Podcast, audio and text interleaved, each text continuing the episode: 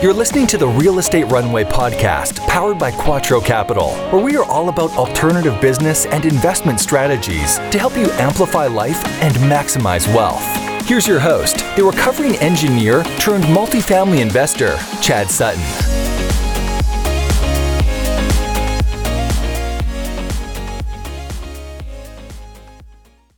All right, Real Estate Runway family. Today's guest is Chris Larsen, founder and principal of Next Level Income. He's been investing and managing real estate and other business ventures for over 20 years, bought his first real estate property when he was 21 years old. He's very passionate, as you'll see in this episode, about helping people and investors become financially independent and also educating the next generation in doing so as well. So we'll welcome Chris to the show here. So happy to have him on and stay tuned there's a lot of free stuff at the end for those who listen. And also, we're going to talk a little bit about car washes as uh, cash flowing assets. So without further ado, let's get into the show. But as a reminder, if you get any value out of the show, folks, please give us that five star review and thoughtful comment. It is the best way for us to increase the reach of the Real Estate Runway podcast.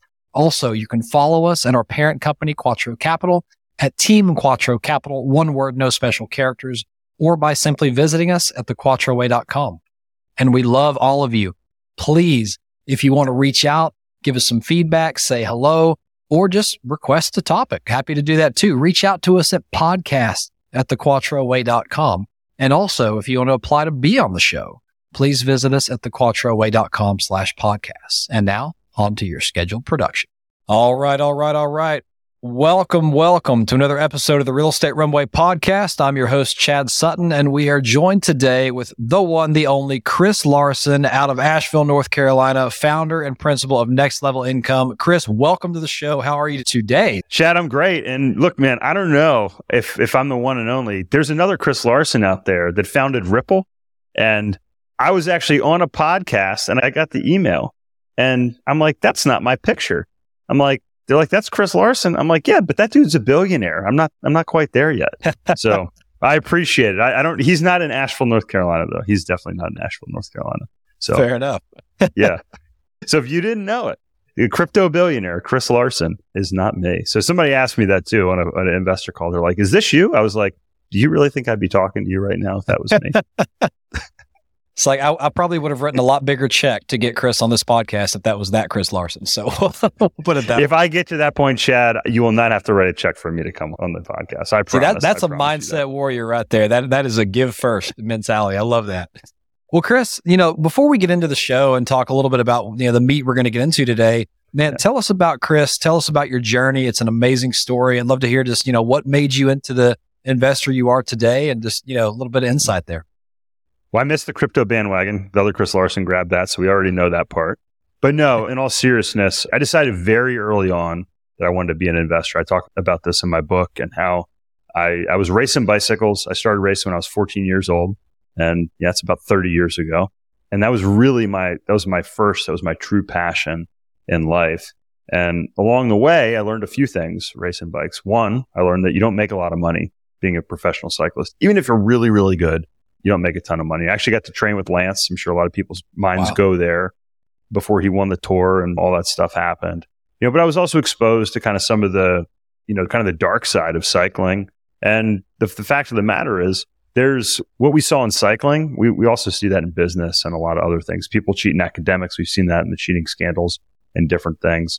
And I ended up quitting cycling, quitting racing about a year after my best friend passing away. So all this stuff was happening in cycling.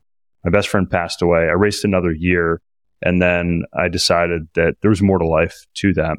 And I also realized that you needed money if you really wanted to live your best life. And I made a pact that I was going to live with no regrets after my friend died. So I was like, Hey, I'm going to go out.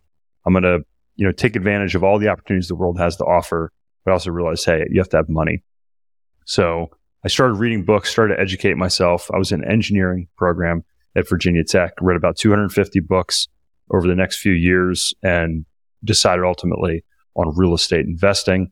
And long story short, you know, now we're here, you know, having this conversation today, Chad.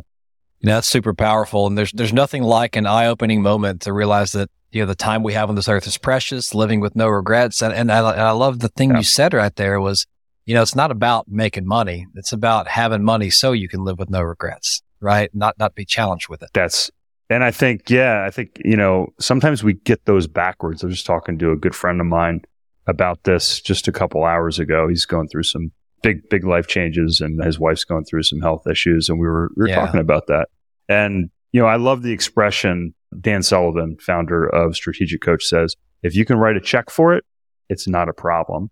And mm-hmm. that's really to me what money is. It's a potential for creating solutions. You know, those solutions may be better opportunities, you know, for, for travel. It may be better opportunities for my family, right? It may be better opportunities to give back to the world, maybe better opportunities to, to create things in life, you know, whether they're experiences or time that we have. And that's really, that's how I view it. You know, and you don't know it, but you just stepped into like the the ten thousandth use of Dan Sullivan on this podcast. We love him here. Who not how? Fantastic book. Read it if you haven't. The guy owes me some commissions. He's got to. I've sold so many of that books on this podcast. but no, you're right. I won't bring and, it up then. and, and, I think uh, you know, thinking about. I have a lot of uh, international friends. Right. I used to be in international business. I spent a lot of time in Asia, Europe, Scandinavia. I've seen the world. You know, it's great. And the one thing I learned is is a lot of people from other countries don't understand the American mindset. They look at us and like, you live to work. You did not work to live, you know? And so that translates to people, yeah. you know, like you and me saying, well, er, we get criticized of, oh, well, you're just working for money. Like, you know, why don't you live a little bit? No, no, no, no. It's backwards. You work for money so you can live. You don't, you don't live to work for money, you know? But yeah. anyway, I, lo- I love yeah. the point you just made there. And by the way, at the end of the podcast, stay tuned because he mentioned his book. We're going to give you a link to that here at the end of the podcast, as well as talk about, yes, next level income right there, as well as talk about the podcast that Chris hosts as well. If you want to drop that name right here real quick, we'll talk about it again at the end. Yeah, absolutely. Yeah, we have our podcast, Next Level Income Show, and we talk about a lot of the things that you talk about, Chad, trying to help people on their journey towards financial independence. It's really what it's all about. And you know, folks, people get tired of listening to us, or maybe they don't, but it's like once you learn this stuff, you can't unlearn it. You just want to scream it from the mountaintops from all the years you spent not knowing it, you know? So, well, and I love that you said that because it's, we're sometimes we're in an echo chamber.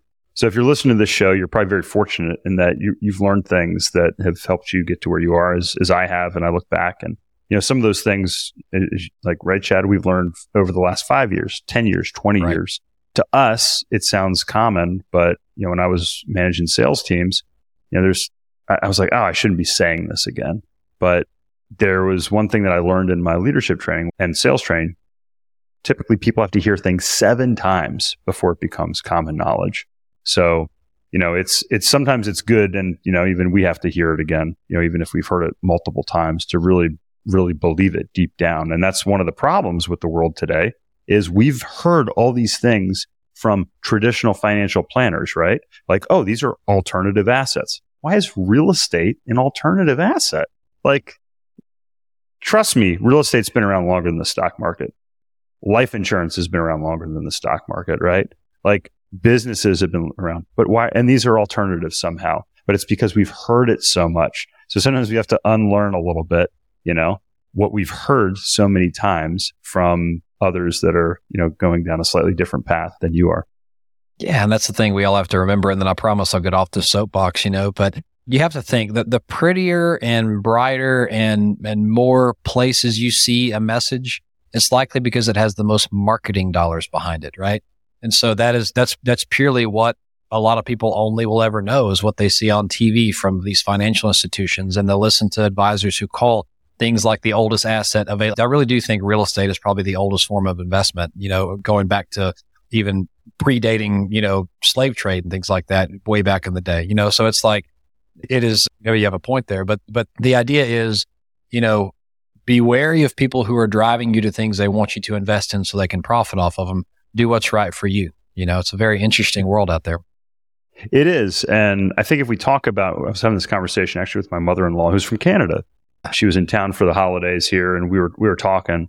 And when America was founded, a big reason how America was founded was because private property, right? It's like we're untaxed or we're taxed unfairly, private property, but life, liberty, and the pursuit of happiness was originally life, liberty, and the pursuit of private property. Mm. And if you think of how fundamental property is, real estate is to the evolution of this country, to the success of this country, and just success in general, it really is important. And that doesn't make you, if you're listening, greedy if you want to own property. But, you know, it goes even back to the first Thanksgiving. And I'll tell you a little, I'll tell you a little, this is a really funny story in my opinion.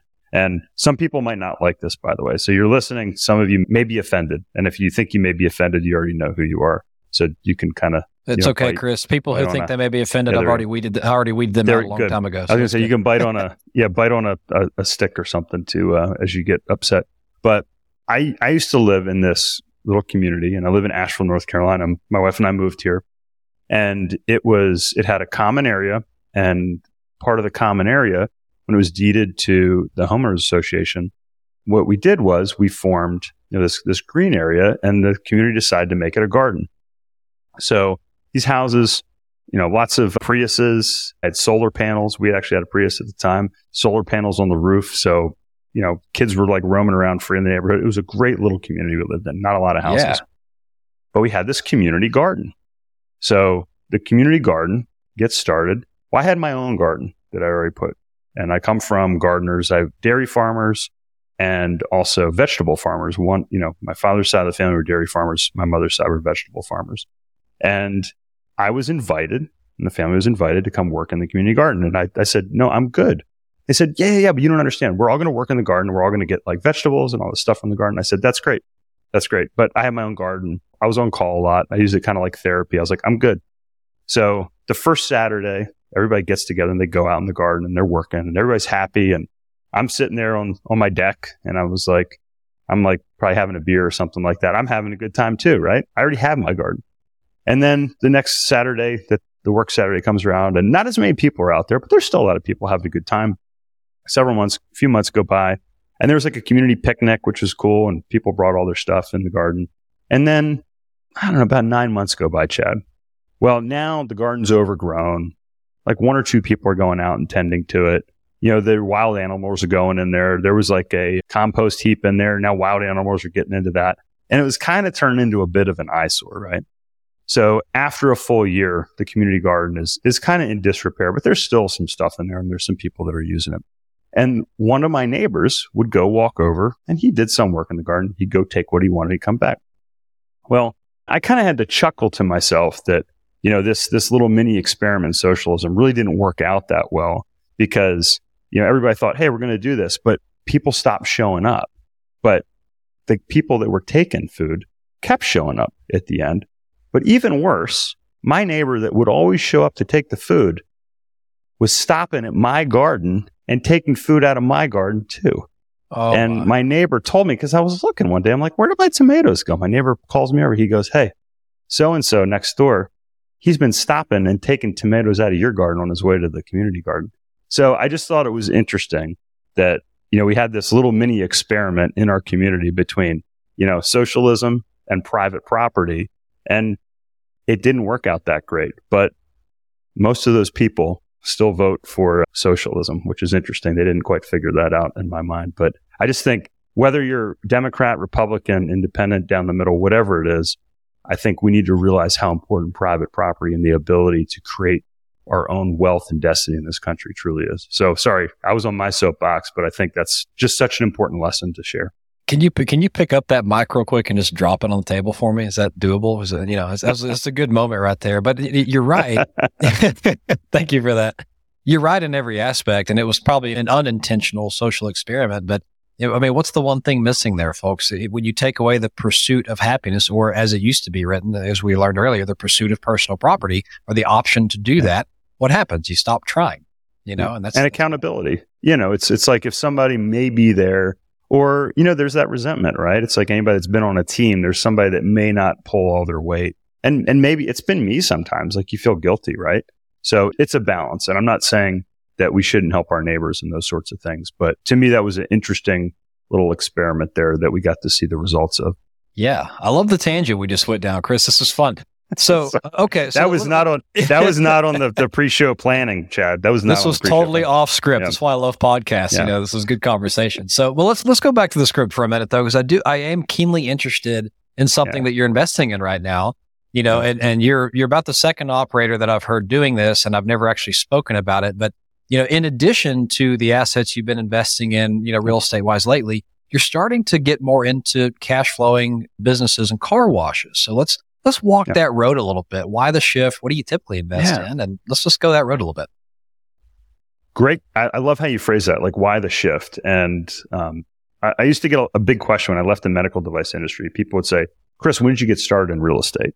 And as I mentioned here a few minutes ago, I was an investor. I was a real estate investor before I had a career. So I started that when I was 21 before I had like a real career. I didn't start my quote unquote career until I was about 25 and I got. Hold, hold on, hold on, hold on. Did you buy a beer first or a, or a piece of real estate first? You got to know. Ooh, well, I, let's see here. I turned 21 about six months before I bought my first piece of real estate. So, um, okay.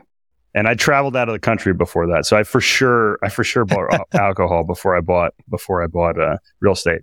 But I might have bought a stock before I bought alcohol. I think okay. I think I bought my first stock before alcohol. To be fair, um, I digress. Go back.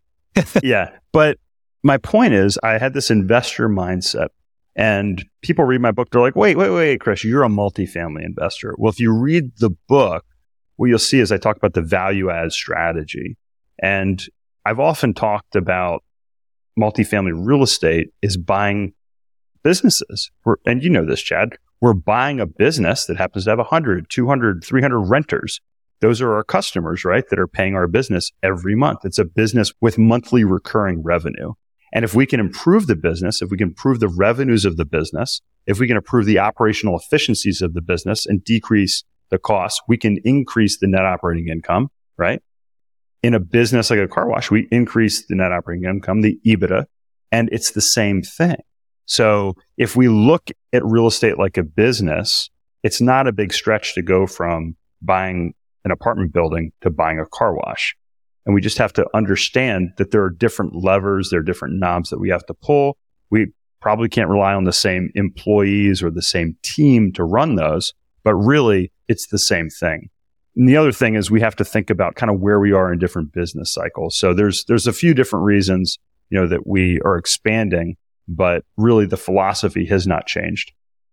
Yeah, that makes a lot of sense. And, and I love the, the parallel you made there is, is we really are, you know, we, we, yes, we're talking about real estate. This is real estate runway. We're talking about income property, but everything that Chris said just then, you know, we have customers. Uh, this is talking about multifamily. We have customers. Those are renters, you know, mm-hmm. we have expenses. We have uh, th- th- those customers come together as, as ideally 200 or more income streams that feed our top line. We have the ability to increase, you know, that top line with, with, you know, at least biannual or annual lease trade out and things of that sort. And so it's no different, right?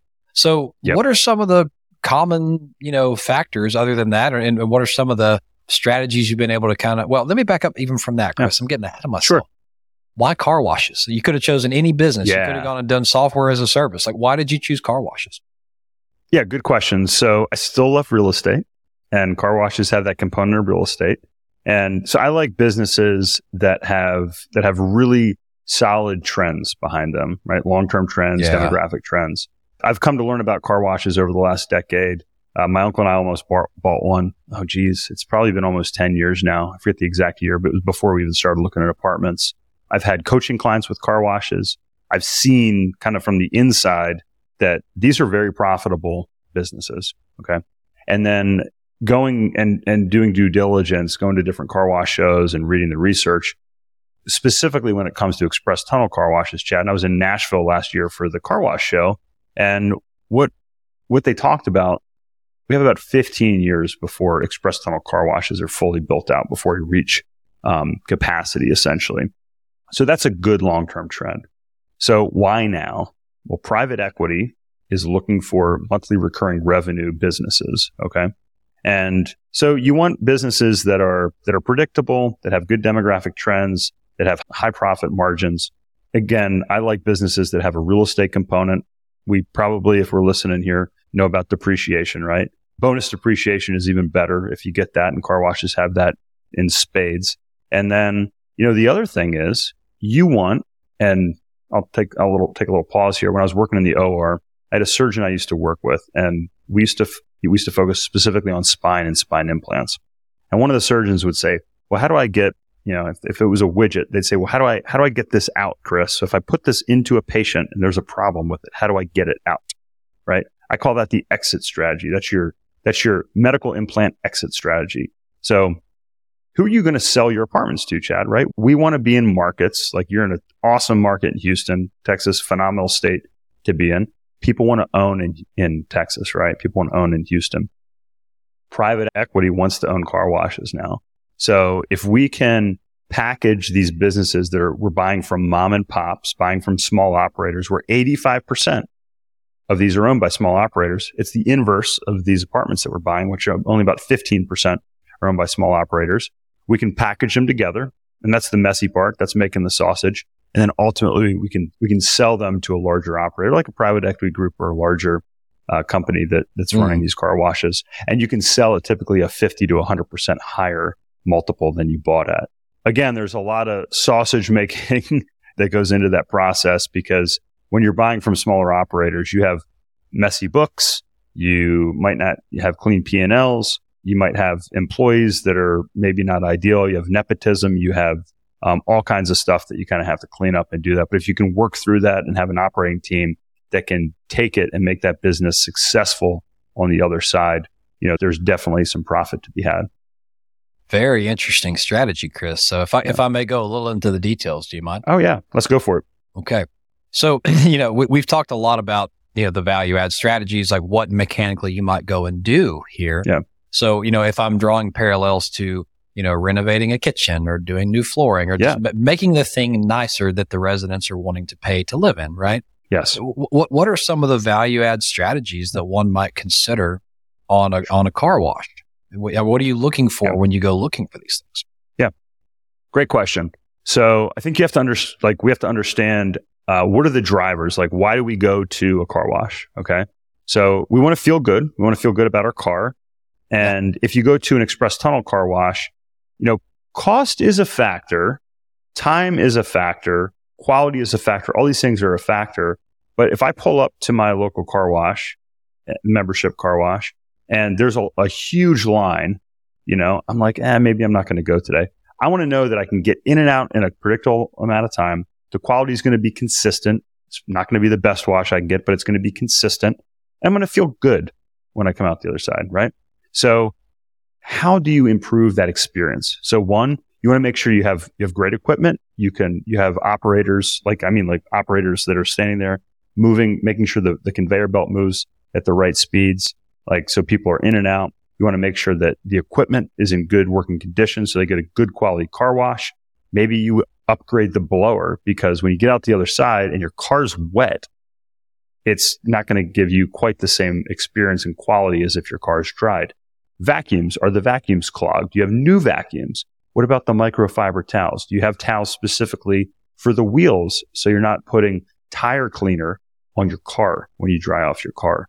You know, those sorts of things you know, just little things that improve it. What about the lights, the LEDs inside? You know, if anybody has small kids that's listening, my kids love it. You you pull the uh, the shade off the sun sun or moon roof, and you see like the it looks like lava coming in. Like my boys love that. So you know, you go to the grocery store, you go to Chick fil A, you go through the car wash, you go on the way home. That's a pretty good Saturday afternoon. You know, it's kind of like Will Ferrell in old school. But you know, it's like it's these little things because if my kids are having a good time, and they're in a good mood, I'm going to be in a good mood. And maybe not be like going to Olive Garden in old school, but it's, but it's a pretty good afternoon, right? So those are the things that we look for to improve the customer experience. And then what about increasing memberships? Like we improve sales, right? So, hey, how do we ask for a sale? Mr. Larsen, we've seen you've been coming in here. Would you like 50% off or a free month membership? And then boom, you get the app and now you join the membership and you can do upgrades through the app. You can do all kinds of different stuff, you know, with that. So, you know, improve that. And then, so you improve the customer experience, improve your revenue through monthly memberships. And then do you have the right chemical mixes? Are your spray angles correct? And that's when it really comes into real importance to figure out like, are your operations efficient? So if you can lower those operational expenses while maintaining the quality and increasing the top line revenue, you have a recipe for success incredible and incredibly detailed, Chris. So I guess final question on the car wash side of things, you know, the, uh, you know, th- this, that's a discipline right there. I mean, th- this is almost akin to someone saying, Hey, you know, I'm going to use your profession. I left medical device sales. I'm figuring out real estate. Now let me simultaneously go build out an entire team who knows how to, you know, perform construction, handle operations, all this kind of stuff. You didn't know all that when you started. You know, is, is this a factor of hiring the right team? I imagine there's not Yeah, property 100%. management firms who can go do all this for you. So, you know, how do you build a team like that? You know? Yeah, 100%. And I have great partners. And that's the big thing is, you know, it's a lot harder to like go, I say like take an off the shelf operator for a car wash, right? And that was, that was the crux. I mentioned like there's, you got to make the sausage. And part of it is, you know, when you have people that are making say 15 bucks an hour that are your employees, you know, you have to, you have to have proper motivation. Maybe you have to pay a little bit more when it comes to that. You have to have proper leaders in the team that understand the business. We brought in consultants and we helped build out the team. We have an engineer that run that's the director of operations, so he understands machinery and he understands chemicals. And if you think about a car wash, if you go through one of these automatic car washes, Yeah. which is basically a giant robot with chemicals and water in it, that's what we're dealing with. So having somebody, having the right people in the right place is is super important when it comes to that. And going from an individual contributor as a salesperson in my career to a leader and looking at teams, you know, a lot you have to look in the mirror a lot of times and say, Hey, I, I just can't do this all myself. I'm not the best at everything. And you have to you have to learn to step back, put the right people in the right place, and give them the runway so that, that they can go and, See what you did there. Nice. You know, Chris, the engineer in me wants to just go down this path all day, but I have to abide by my podcast rule that the mind can only endure what the butt can endure. So, listeners, we're going to get right into the Quattro questions. Yes, there are four of them. Yes, it's a play on words. And uh, are you ready, Chris? I am ready. All right. So, first question What is your superpower in life or business, and how does it serve you well? Yeah. So this this comes from my wife. So she said one day she's like she's like the the worse things get, Chris, the calmer you seem to be. And I think that was kind of a backhanded compliment because she's like you got a lot of energy and sometimes you know you get all you got all excited about stuff. But when the when the you know what hits the fan, she's like you're you're the calm one in the room. And I think that really helped specifically when I was in the OR, right? I think it came before that, but it's nice when somebody, you know, when things are going crazy, you know, I, I've, I feel like I could always kind of see through that and see what the solutions were. And it really kind of helped, helped kind of sharpen my mind. So yeah, when, when things are tough, I feel like I can take a deep breath and focus. You know, I would say that's probably the true definition of a superpower is having the ability to do that, Chris. So that is that's fantastic. We'll call him super large. I wouldn't mind flying though, dude. Like that. Yeah, flying would be pretty good too, you know. But all right, second question. So we've heard a lot of cool things today, Chris, but give me some dirt, man. What's your biggest failure in life or business? Your choice. And what'd you learn from it? biggest biggest failure. I had a really bad failure when it came to to one of my first partnerships, and I've actually had I've had a few partnerships fail in life, and I, I think it's it's hard to say like you know I look back at those and a lot of good came from those failures because I learned a lot, and that led to better, bigger, uh, more important partnerships. But during that whole process, there were some friends that were lost. So I think, you know, without without kind of naming names and going into specifics, you know, I think whether it's maybe through I'm trying to think like what what the exact like how to describe the exact cause of that, but not being able to see those potential failures coming, you know, whether that whether that was through hubris or lack of knowledge or whatever it may be, it's really challenging. And if if there weren't friends involved, if there you know weren't relationships that were lost, because that's really what it all comes down to is relationships. But whenever a relationship is lost, that's a huge failure in my mind. Yeah. Yeah, that makes sense. I mean, at the end of the day, it's all about people. That's what we're doing this for. Yeah. And, uh, you know, I, I, there's the old adage that partnerships are like marriages, except a little harder to get out of. So sometimes uh, those can be a little messy. But Confucius said, Still married, still married. Been with my Yes. wife for 20, uh, going on 22 years. So well, that says a lot. He's exited partnerships, but not his marriage. So it must be a pretty good one. you know, the, uh, and, and Confucius say, I mean, he who cannot look around corner to see bus coming will get smashed by bus. So you have to, uh, you have to learn how to, maybe Confucius didn't say that, but you get my point. Uh, anyway, so okay, let's get on to the next question, Chris. Yeah. Thanks for sharing that. So at, here at Quattro, we have four pillars: people, property, profit, and philanthropy. philanthropy is the caring for people. So it comes right back around to the yeah. first one that is people. You know, what philanthropic ventures, you know, is your heart pretty close to? Yeah. What motivates you in that world? And a lot of times we've found that when we share this information, our listeners actually will go and give on your behalf or alongside you. So love to hear where your heart is there, man. Yeah. So I think, you know, sometimes we say, Oh, I want to go do this. I want to, I want to donate to this or go do this cause. I think, you know, I have a passion for, for finance and financial literacy. So I've really embraced that. So we started a financial literacy program for a nonprofit here called Open Doors of Asheville, uh, which yeah. is neat because it started for uh, middle and high school kids, and you have parents in the back of the room that were coming to learn. I wrote a chapter for a children's book, and you can get that basically that chapter on our website at nextlevelincome.com forward slash kids. If you want to learn five steps to teach your children how to be money pros, we also kind of revolving around the children. I coach uh, my son's cycling team. So I always try to look and say, hey, how can we have the biggest impact going forward? I think, you know, financially we can make a humongous impact in this country, but really it all comes down to, in my opinion, you know, how can we impact our next generation and, and the children? That's going to make the biggest impact in my mind. That's incredible. And really it's, it's planting seeds for the future. And unfortunately our educational system will never get there on this. we hope one day, but uh, it's just not there. So yeah, but look, everybody that's listening has the power to, to make a difference, right? And we can point fingers and say that my mom was a teacher, my grandmother was a teacher. I got a lot from the education system, but it's definitely not perfect. So we can all go and, and try to make a difference on our own, right? Absolutely. Absolutely. Yeah. Well, good deal. And uh, before we go, you have not only a book, but a podcast you know, and, and ways people can actually reach out and work with you. So do me a favor, share those real quick. Just love to make sure people can get in touch with you and find the awesome yeah. value creators you have out there. Yeah. So again, subscribe for free, nextlevelincome.com. You can click on the podcast link. Uh, check out our podcast. Got some great guests that come on there. For your listeners today, Chad, if you want a free copy of the book sent to your house and you're here in North America, click on the book link at nextlevelincome.com and I'll send you a free copy. You can also download the ebook and audio version.